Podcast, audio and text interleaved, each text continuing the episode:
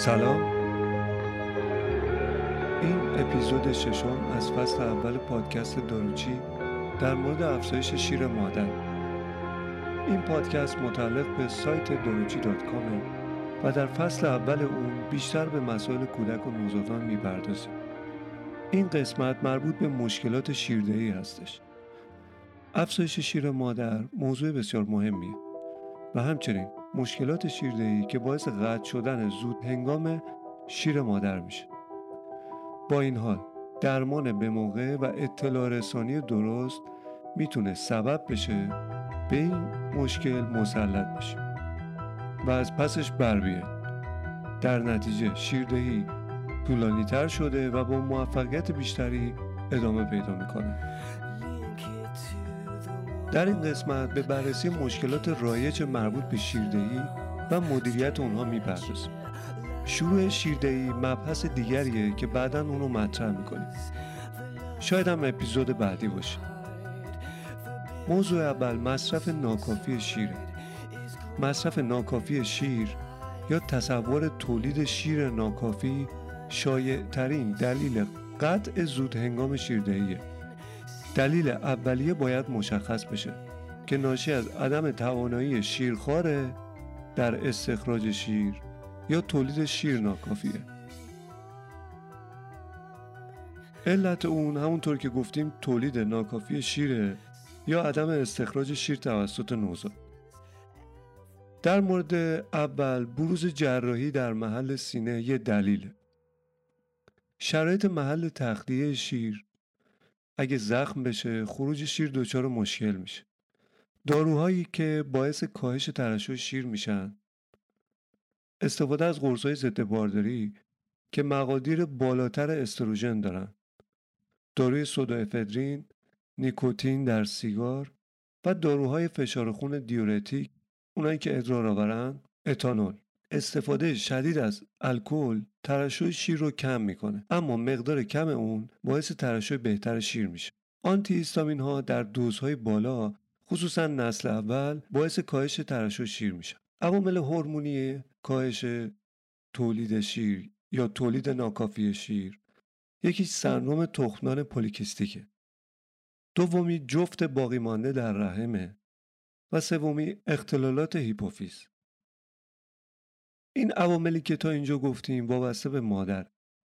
عوامل وابسته به نوزاد یکیش ناهنجاری های لب و کامه از جمله شکاف لب یا کام اختلالات مکیدن و بلع تأخیر عصبی حرکتی.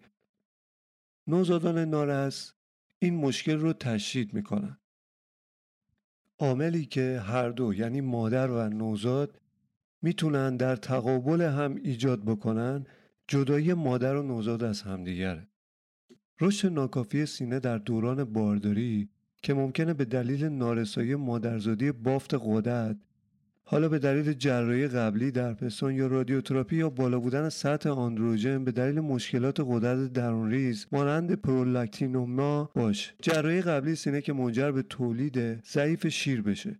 با این حال باید این مادران به شیر دادن تشویق بشن. به دنبال بزرگ کردن سینه نارسایی شیردهی شایع. به ویژه در خانم هایی که برش اطراف آرئول یا قطع احساس محل خروج شیر در آنها رخ میده. مشخص نشده که کوچیک کردن اون با استفاده از تکنیک پدیکول به طور قابل توجهی بتونه روی تولید شیر اثر بگذاره. صرف نظر از دلیل کوچک کردن تمام مادران باید به دقت تحت نظر باشند چون ممکنه شیر ناکافی تولید کنند در پنج روز اول تولید شیر افزایش پیدا می‌کنه. اما دلایل ممکنه این تولید رو به تأخیر بندازن. چاقی قبل از بارداری سندروم تختان پولیکیستیک سایر عوارض ناشی از سطح بالای آندروژن در دوران بارداری مثلا پر اکلامپسی علل کمتر شایع اون باقی ماندن قطعات جفت و نارسایی هیپوفیزه که بهش سندروم شیهان هم میگن. بعضی از داروها با تولید شیر تداخل می‌کنن. اکسیتوسین و SSRI شیر رو زیاد می‌کنه. داروهایی مثل فلوکستین، پاروکستین، دولوکستین، سرترالین. سایر داروها معمولا شیر رو کم می‌کنن. آگونیست های دوپامین مثل بروموکریپتین ضد احتقان ها استروژن ها از اونجایی که اکثر داروهای ضد بارداری بر پای استروژن. یعنی همون الدی باعث کاهش حجم شیر میشن توی یک ماه پس از زایمان توصیه نمیشن. دستورالعمل سازمان بهداشت جهانی این زمان رو تا 6 ماه ممنوع کرده. باید به روش های پیشگیری از بارداری پس از زایمان اشاره کنیم که اون رو بعدا براتون توضیح میدم. خب تا اینجا دلایل تفضیلی مربوط به مادر بود. حالا نوزاد استخراج ضعیف شیر. روال تغذیه نامناسب در اوایل دوره پس از زایمان ترین علت دریافت ناکافی شیره. تغذیه به میزان کم اتصال نادرست جدایی مادر و کودک و استفاده از شیر خشک. اینجا توی پرانتز یه چی رو بگم. ما هم اپیزود اول داشتیم در مورد شیر مادر. هم این اپیزود اصرار نداریم که شیر مادر یعنی عالی. مثلا ممکنه شیر مادر گاهی عوامل رشد کافی رو نداشته باشه. اصولا توصیه به مصرف شیر مادر در زیر 6 ماه بیشتره. مسئله تغذیه نوزاد موضوع مهمیه و مسائل مهمتر از اون هم داریم. صحبت ما جهتگیری خاصی نداره که بگیم این یا اون یعنی شیر خوش یا شیر مادر. ما از منابع معتبر پزشکی مطالب مفید اونها رو براتون میگیم. و به آموزش جهت رفع مشکلاتی می‌پردازیم که شاید بهش توجه نکرده باشید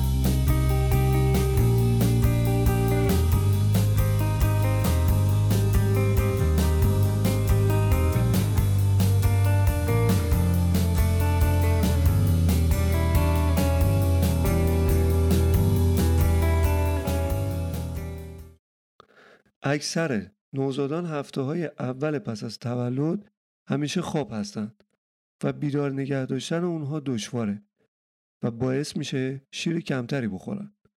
ناهنجاری های دهانی حرکتی یا عصبی موارد کمتری هستند که تداخل در عمل شیر خوردن ایجاد می‌کنن. نوزادان نارس یا دیرس یعنی اونایی که خارج از سن حاملگی که 34 تا 37 هفته است اغلب در مقایسه با نوزادان ترم مشکل تغذیه دارن.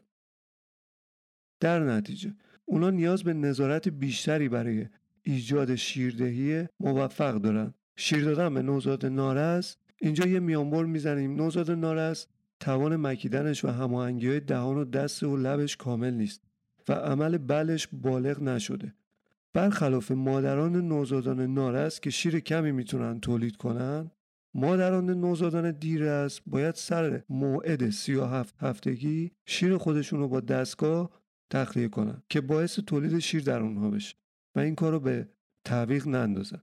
استفاده از محافظ برای این مادر رو توصیه میشه. وزن نوزاد رو قبل و بعد شیر میسنجن تا مطمئن بشن مقدار کافی شیر خورده. در صورت نیاز از تغذیه تکمیلی باید استفاده کنید.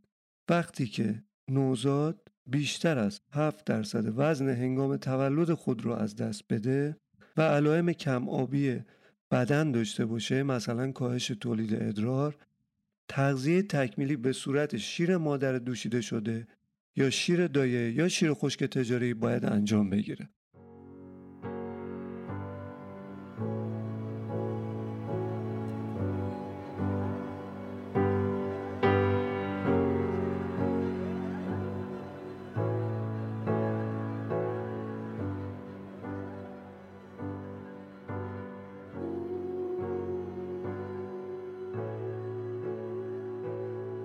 خب برگردیم به شیر دادن ناقص.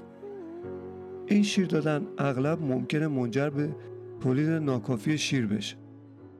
یعنی زمان کافی برای شیردهی گذاشته نشه. این باعث میشه که به مرور تولید کاهش پیدا کنه. چون تخلیه مکرر و کامل برای حجم کافی شیر مادر ضروریه. تشخیص مصرف ناکافی شیر. یک موضوع تشخیصیه.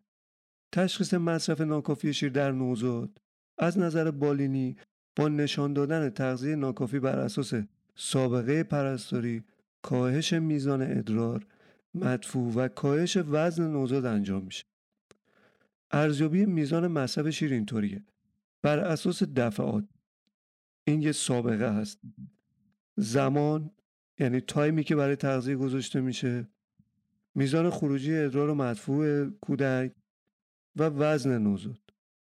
در طول اولین هفته پس از زایمان یا تا زمانی که شیردهی برقرار بشه مادران باید هر زمان که نوزاد علائم گرسنگی نشون میده یا هر چهار ساعت از آخرین شیردهی به شیر بدن.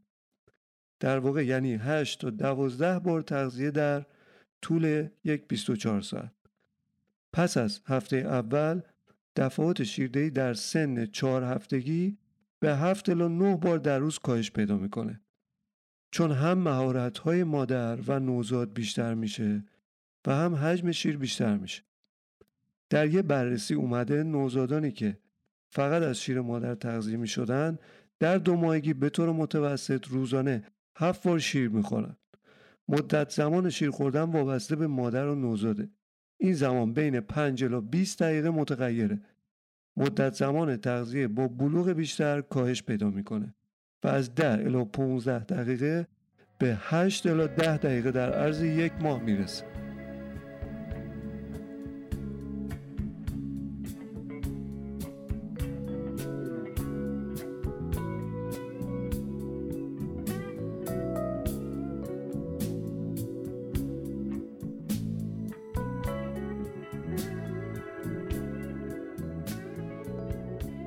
مهارت و سطح راحتی مادر توی شیر دادن به طور قابل ملاحظه متفاوته با هم. پس اگر می‌خوایم این رو بررسی کنیم قانون قبلی نداره و باید بر اساس منحصر به همون مادر اینو در نظر بگیریم. به طور کلی اینجا یک قاعده میاریم. وقتی که تولید شیر یا رشد نوزادمون ناکافی هستش دفعات شیردهی رو باید زیاد کنیم. این یه راه حله. اولین مداخله هست و معمولا هم نتیجه موفقیت آمیزی داره. اینم بگم که وقتی نوزاد متولد میشه پنج روز اول وزنش کم میشه. بین 5 تا 7 درصد کاهش پیدا می‌کنه. اما تو سن یک یا دو هفتگی به وزن روز تولد خودش می‌رسه وقتی که شیردهی تثبیت شده باشه نوزاد روزانه 15 الی 40 گرم وزنش افزایش پیدا می‌کنه. نوزادی که از طریق زایمان طبیعی متولد میشه. 24 ساعت اول 4 و دو دهم درصد وزنش کم میشه. بعد 48 ساعت 7 و یک دهم درصد وزنش کم میشه و 6 و 4 دهم درصد در 72 ساعت بعد از تولد. در واقع بعد 48 ساعت شروع به وزن گرفتن می‌کنه. نوزاد سزارینی 24 ساعت اول میانگین 4 و 9 دهم درصد وزنش کم میشه یعنی 7 دهم بیشتر. 8 درصد در 48 ساعت باز 9 دهم بیشتره و 8 و 6 دهم درصد در 72 ساعت. 5 و 8 دهم درصد در 96 ساعت. یعنی سزارین از روز سوم وزنش کم کم رو به افزایش می‌ذاره. یک ابزار بالینی برای نظارت بر تغییرات وزن در یک نوزاد تازه متولد شده در برابر این مقادیر وجود داره. آدرس سایتشو من در پادکست می‌ذارم. خیلی از بحثمون خارج نشیم ولی خب اینا هم لازم بودن.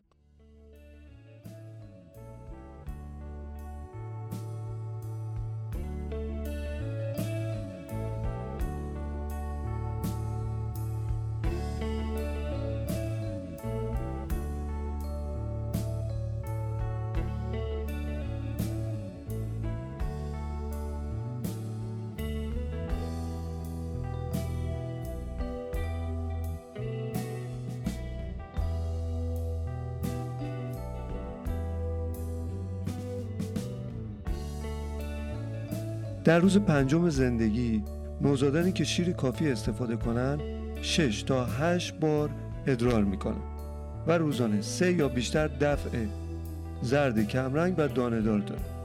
این موارد بالا نمی‌تونن افزایش وزن کافی رو تضمین کنن. با وزن کردن روزانه دریافت کالری کافی نوزاد چک میشه. حالا این افزایش وزنهای چند روز اول و کاهشش رو گفتیم. از روز سوم تا پنجم نوزاد نباید وزنش همونطوری کم شه.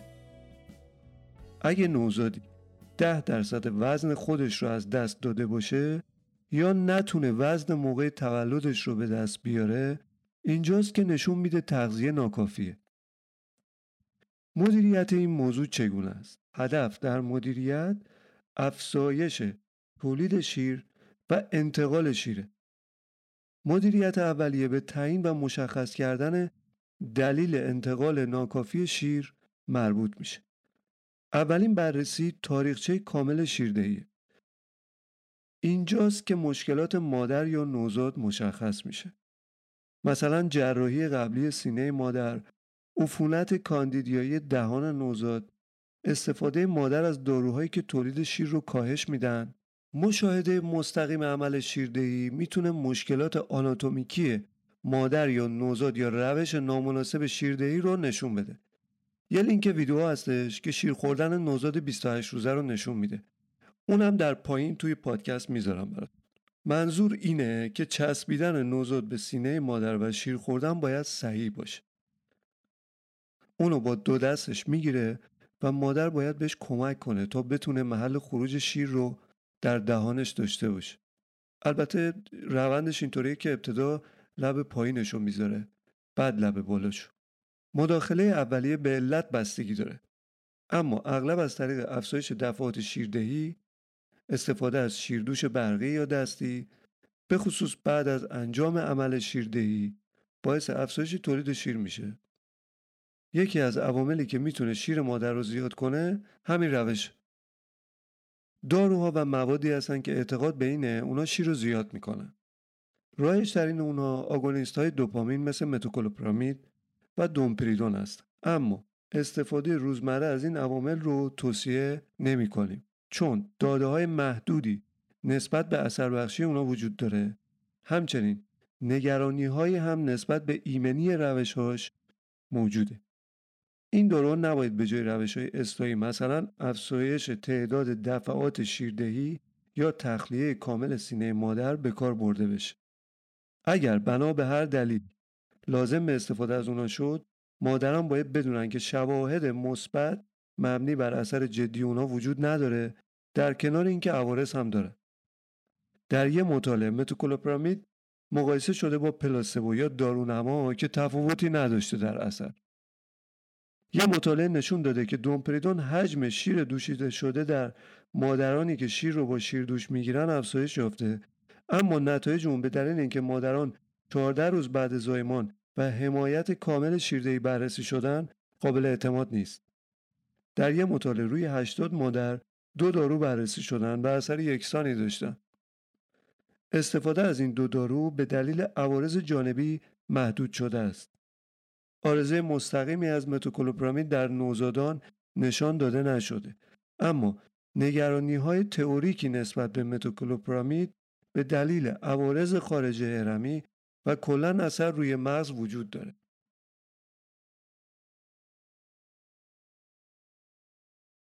دومپریدون هم در شیر کم ترشح میشه. از صد خونی مغزی هم عبور نمی‌کنه. اما چون رو قلب اثرات منفی داره توصیه نشده. زیاد کننده شیر مادر. اطلاعات در مورد گیاهی از شیمیایی هم محدود تره شنبلیل پر مصرف ترین عامل گیاهی برای این منظور. اما داده ها برای تعیین اثر بخشی و ایمنی اون کافی نیستند عوارض جانبی شنبلیل اسهال نفخ شکم واکنش آلرژیک و هایپوکالمی هستش. بعد از مصرف ناکافی شیر درد نوک سینه شایعترین علل قطع زودرس شیره. آسیبی ممکنه به اون وارد شده باشه به دلیل استفاده از شیردوش یا انقباض عروق رخ داده باشه گرفتگی رخ داده باشه در مجرا عفونت اتفاق افتاده باشه یا اصلا درماتیت و پسوریازیس باشه. ارزیابی این مشکل هم به تاریخچه اون مربوط میشه. یعنی شروعش از کی بوده؟ این مشکلاتی که گفتیم نیاز به ارزیابی داره.